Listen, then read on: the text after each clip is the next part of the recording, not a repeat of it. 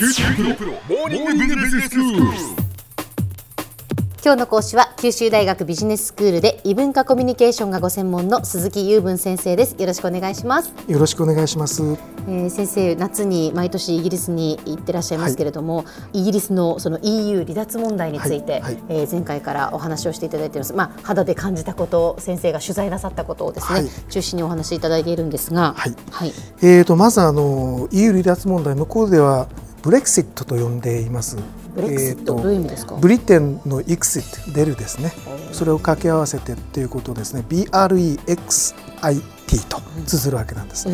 で前回はですね。残留派の人と離脱派の人とどういう構図で分かれたかという話をしたんですよね。はい大都市対地方知識人対庶民からイングランドウェールズスコットランド北アイルランドから収入が多い、えー少ないから若者年配というようなことを見たんですよね。うん。でそのうちのいくつか少しだけその理由をお話ししたいと思うんですけど、えーえー、とまずあのケンブリッジで非常にえー残留が多かったっていうのはですねどうもその知識人が多いからということはもちろんあるんですけども、EU から離脱すると教育に回ってくるその EU からの補助金っていうのが来なくなるので、大学関係者がかなり慌ててるという話を聞きましたね。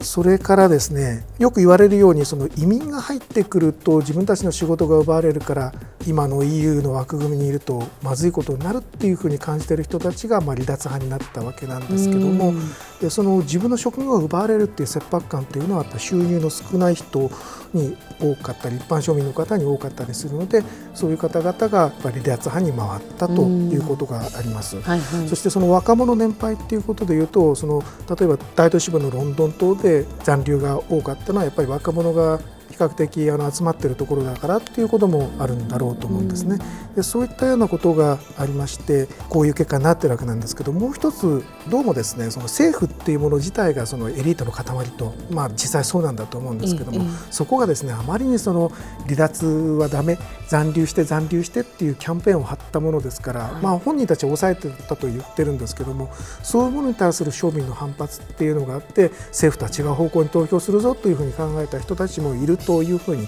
地元の人たちで何人かの人たちが取材に答えてくれてましたね。で何せ内閣の4分の3は残留派でしたからうん非常にショックな結果だったと思いますけども、うんまあ、今後この結果を進めていかなきゃならないわけで本当に大変だろうと思います。うんでですねなんでその投票になったのかというのは前回も少し触れましたけども保守党の中で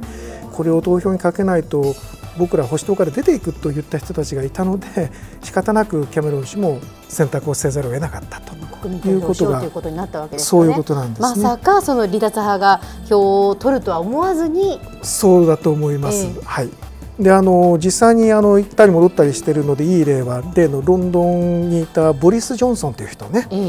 えーこの人はもともとあの離脱ということで動いていたんですけども地元の人たちが言うにはですね大陸とのつながりが結構もともと深かった人なんで、本当はあの離脱派が勝ったらいいと思ってなかったかもしれないというふうに言うんですね。でそういう複雑なところがもともとあるんですけども、まあ、その外務大臣になれたので政治的には勝ったと言われているんですね。ところが先日あの9月5日だったかな移民制限策を彼が持ち出したところを首相にきっぱり拒否されてダメって言われたりしてですね、その辺の力関係も今行ったり来たりで、まあ、1年2年どっちへ転ぶかわからないという状態が続いていて政治的には面白い状態になってるわけなんですね。で今回の国民投票で非常に危ないなと思ってることがありましてこれ地元の人も言ってた人がいるんですけどもね、今回は離脱をするか残留するかっていう選択肢だったんですけども、例えばこの日本国憲法の改正のことを考えてみると、例えば9条変えますか変えませんかっていう聞き方だったらですね、どういう変え方をするかっていう提案もなしでね変えるかどうかの投票するっておかしいでしょ？そうですね。それあの考えてることが違うのに、ええあの変えることでは一致している人たちがみんなそっちで投票しちゃうじゃないですか。うんそれと同じことで離脱か残留かということでやると残留に反対する人もいろいろタイプがあるのでこの聞き方本体おかしいっていう人たちが結構いましたね。向こうの学者を中心にして。本来ならやっぱり離脱すると。じゃあ離脱したらどうするのかっていうところまでということを示してそうそうそうそうそうそういうことなんですよ。だから今回の投票自体あのもちろん法的拘束力持たないし実際問題としてもおかしいっていう人もいるんですよね。うんうんでそういうことがあるものですからひっくり返したいといやひっくり返せるんじゃないかと思う人たちも多いわけですよ。そしてあのいろんな利益を代表する人たちがいてそれぞれあの離脱残留でそれぞれ損得があるんですね、うん大学関係者のことを言いましたけども農業や漁業に対する補助金っていうのも EU から来てるんで農民の人たち漁民の人たちっていうのは割とその残留派が多いというふうにも言われていたりするんですね。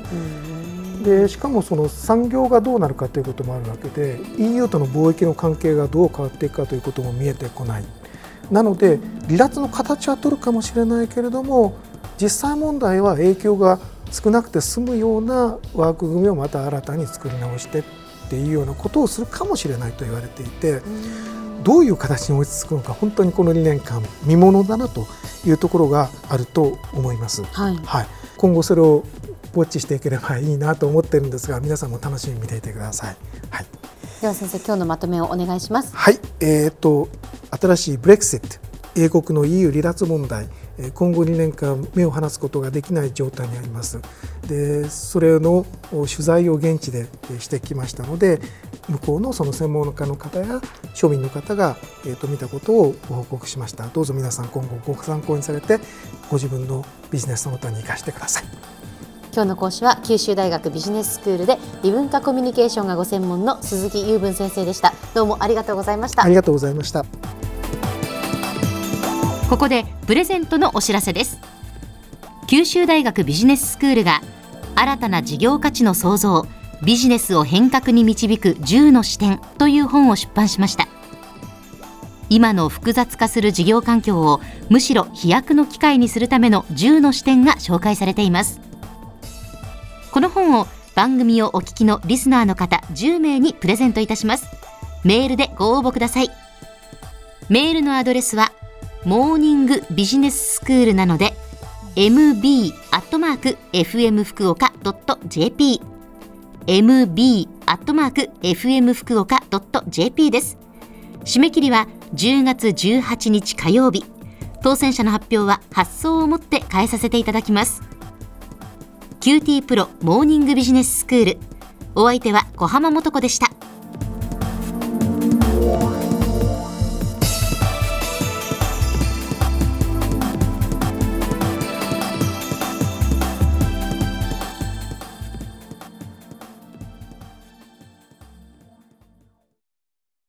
QT プロは通信ネットワーク、セキュリティ、クラウドなど QT ネットがお届けする ICT サービスです。